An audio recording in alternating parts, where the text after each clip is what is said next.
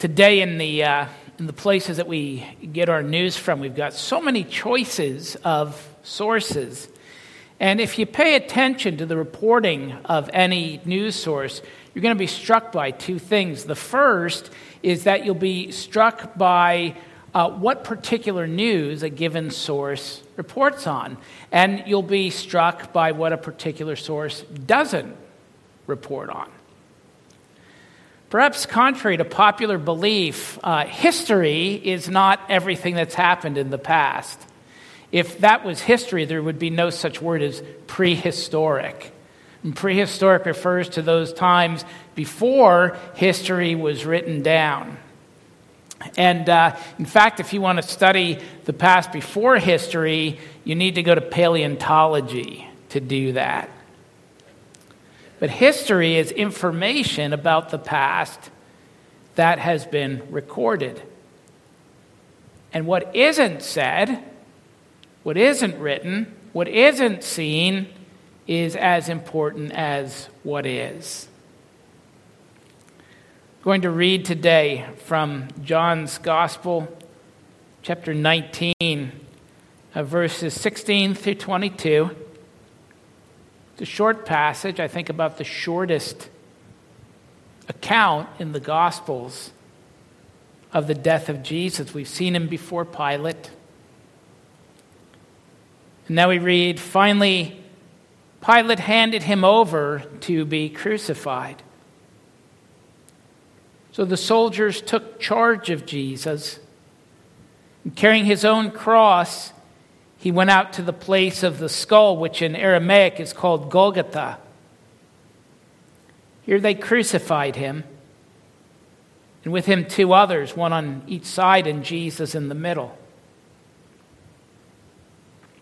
Pilate had a notice prepared and fastened it to the cross. It read, Jesus of Nazareth, the King of the Jews. Many of the Jews read this sign, for the place where Jesus was crucified was near the city. And the sign was written in Aramaic, Latin, and Greek.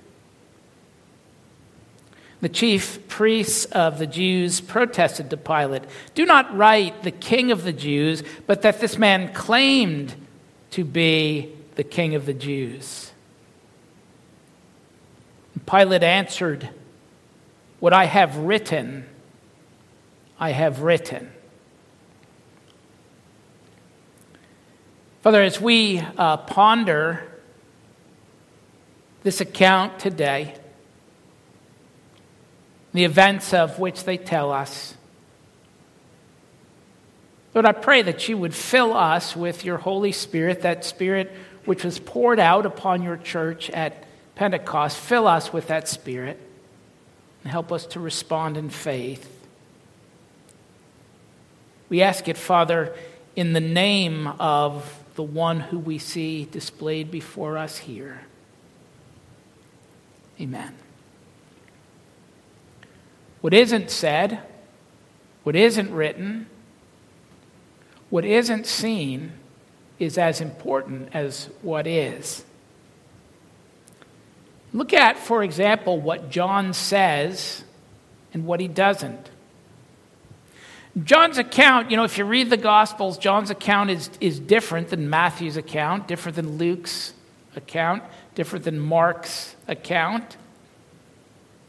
In fact, John's gospel is the most different of all the gospels. For time out of mind, Matthew, Mark, and Luke have been referred to as the synoptic gospels, those who tell the story in the same light, synoptic. But, but John's gospel is different. Jesus is often portrayed in Matthew, Mark, and Luke speaking to the crowds. John tells us of those individual encounters that Jesus has had. And it's interesting to note the things that John's gospel doesn't record. John doesn't mention Simon from Cyrene being forced to carry the cross of Jesus. John doesn't mention the wine mixed with gall that was offered to Jesus before the crucifixion. John doesn't mention the repenting insurrectionist on the cross next to Jesus. Now, you know, the differences in those gospels were known to the early church. Well, of course they were. And the four Gospels were recognized as canon, as the Word of God.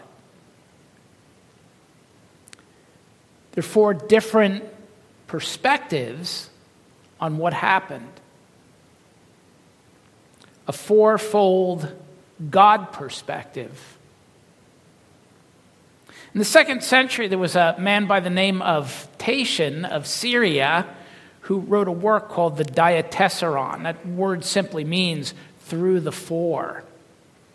And uh, what the Diatessaron was was essentially a harmony of the Gospels. Maybe you've seen those sometimes. There'll be a harmony of the Gospels, uh, something that takes the recorded events of Matthew, Mark, Luke, and John and tries to lay out more or less what really happened. And people will say to me sometimes, they'll ask me, What's a good harmony of the Gospels to get? My answer to them is always the same um, none. Read the four Gospels that God has given us.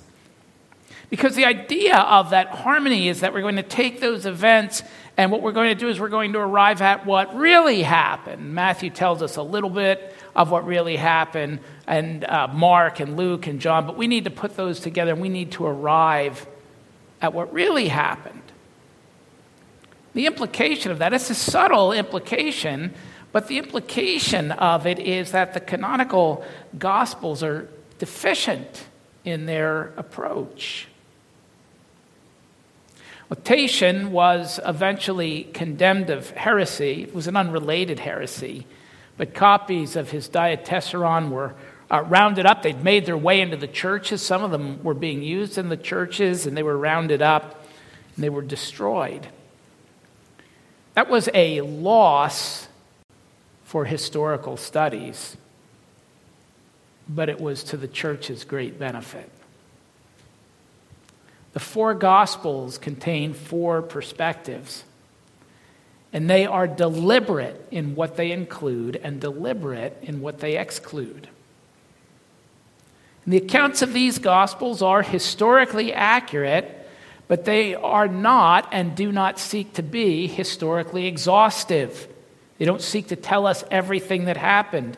In fact, Elder Tim mentioned today uh, what John writes in uh, chapter 21 and verse 25 at the end of this gospel. Jesus did many other things as well. If every one of them were written down, I suppose that even the whole world would not have room for the books that would be written. The accounts are historically accurate, they do not seek to be historically exhaustive. And so the Gospels are not brute fact, they don't pretend to be some objective history, but each of these Gospels tells a story, it has a point. And John's perspective is unique. It's striking that John is the only of Jesus' disciples who was near the cross. If the others observed this event, they observed it from a distance they'd fled. The men had all fled. But John, at this point, follower of Jesus though he was, was barely a man. He was still a boy. And so he was able to stay with the women who were at the cross of Jesus, at the foot of the cross of Jesus.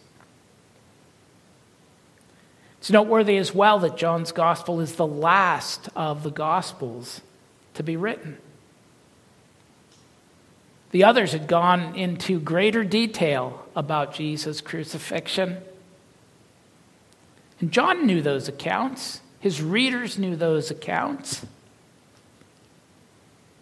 And although John's gospel records in detail personal encounters with Jesus that people had that the other gospel writers leave out, John's account of the crucifixion is the least detailed.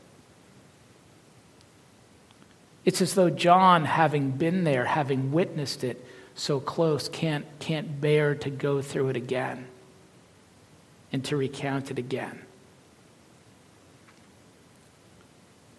John laser focuses his account. He gets through things very quickly. Jesus carries the cross to the place of his execution. Two others are crucified with him. And he focuses us on this that Pilate affixes upon the cross a title that is, in fact, a, a cognate of the Greek word that's used here that comes from the Latin word, a title. It's a Hellenized version of a Latin word. And that title indicated the broken law that brought the criminal to the cross. See, it was impossible, although you'd probably have a sense, impossible to know all of the things, maybe all the subtleties of Roman law, but you could know the serious ones because those who were crucified would have what law they broke nailed up over the tops of their heads. John's account is different. It's briefer than Matthew's or Mark's or Luke's. Leaves out a lot of detail. And in so doing, it laser focuses us upon this title above Jesus' head.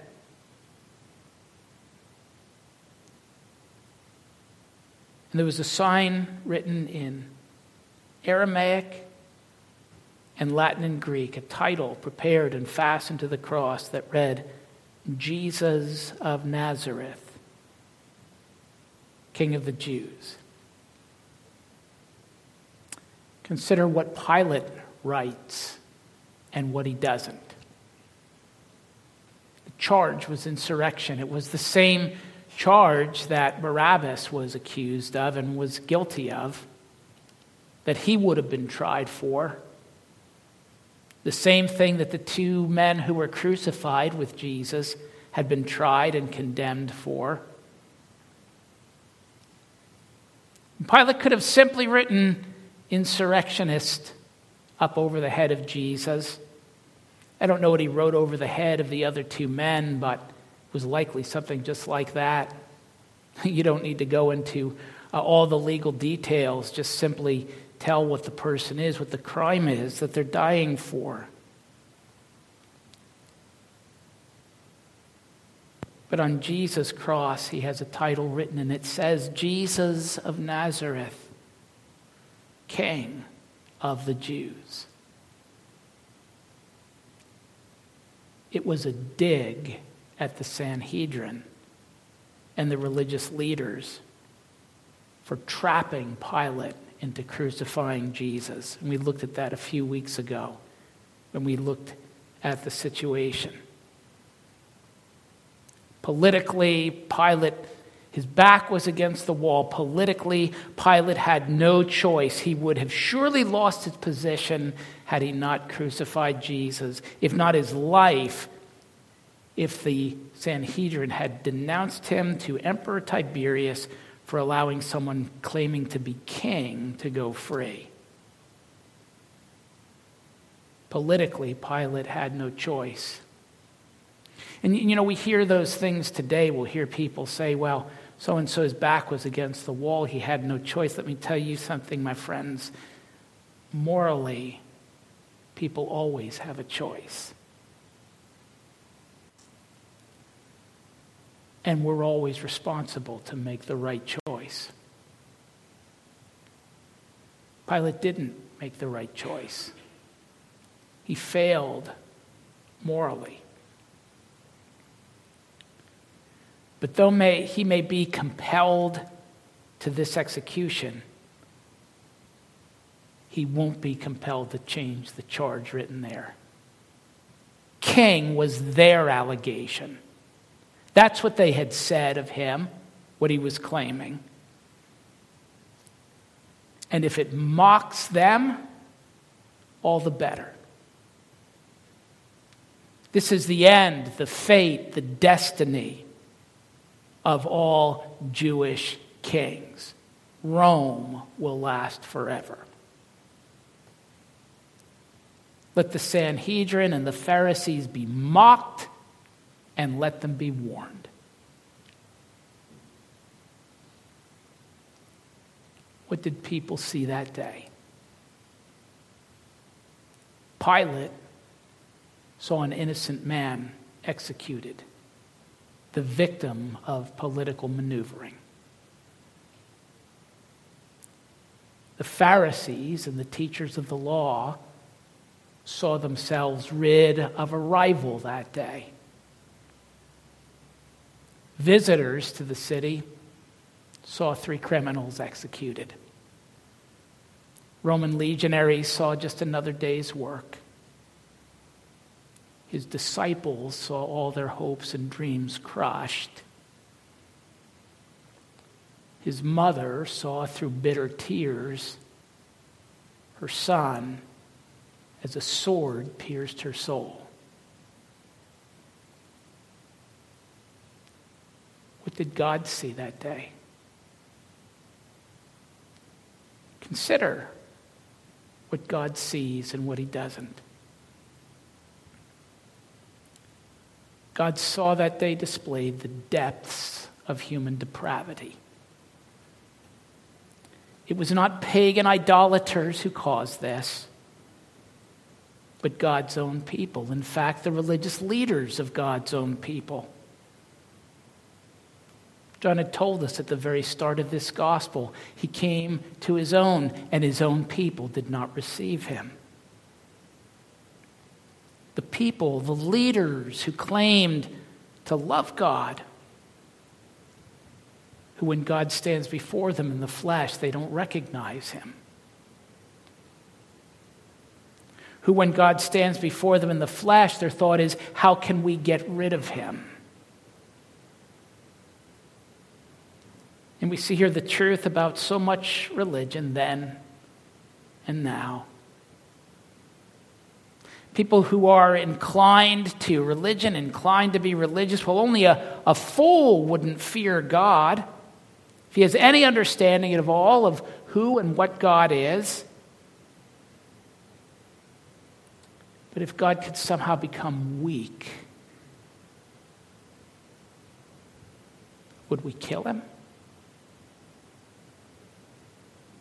God saw displayed that day the depths of human depravity. But God saw something else. Paul writes in Colossians 2 God forgave us all our sins, having wiped out the charges against us which had condemned us. He's taken it away, nailing it to the cross. You read God's word or you hear God's word read, and your conscience prickles. The accuser of the brethren denounces and accuses you not with lies and false failings but with ones that you know all too well are true. Where are your sins? Where are the charges against you? Can you see with the eyes of faith what God saw so plainly that day? Where are your sins? There they are, nailed up over the head of Jesus. But he was pierced for our transgressions, he was crushed for our iniquities. Upon him was the chastisement that brought us peace, and with his wounds we are healed. All we, like sheep, have gone astray. We have turned every one to his own way. And the Lord has laid upon him the iniquity of us all. That's what God saw that day. What doesn't God see? If you are in Christ, God sees no stain of sin upon you. He's taken it away. every charge, nailing it to the cross. That's your sin up over the head of Jesus. John would write in his first letter, he'd say, If we walk in the light as he is in the light, the blood of Jesus, his son, cleanses us from all sin.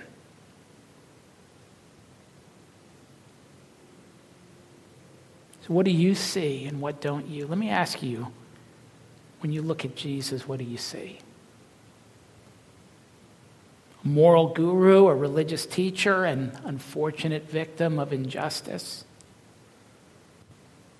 Or do you see the Lamb of God who takes away the sin of the world and who can take away your sin? Do you see the way, the truth, and the life to come to the Father?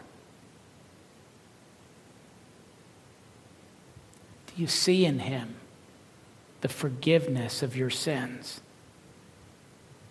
the cleansing from your sin? The progressing death of your sin. What do you see? Do you trust him? Will you trust him? Will you commit yourself to him? Because if you are in Christ, when God looks at him, the crucified, and risen Christ, he sees your sins nailed to the cross. If you're in Christ, when God looks at you in him, he's someone, he sees someone who has the right to be called child of God. Can you see it? Are you able to see it? Father, grant us eyes, faith to see what Jesus has done for us on that day. And Lord, I pray that if there is anyone uh, here today or within the sound of my voice over the live stream who's not known the forgiveness of their sins. Maybe been religious, but not, not known really the forgiveness of their sins. That, Father, that you'd help them to see what you've done in Christ. That, that their sins can be taken away, nailed to the cross. That, Father, you would increase the faith of all of us to trust Him and to give thanks to you, our great God, through Jesus our Lord. Amen.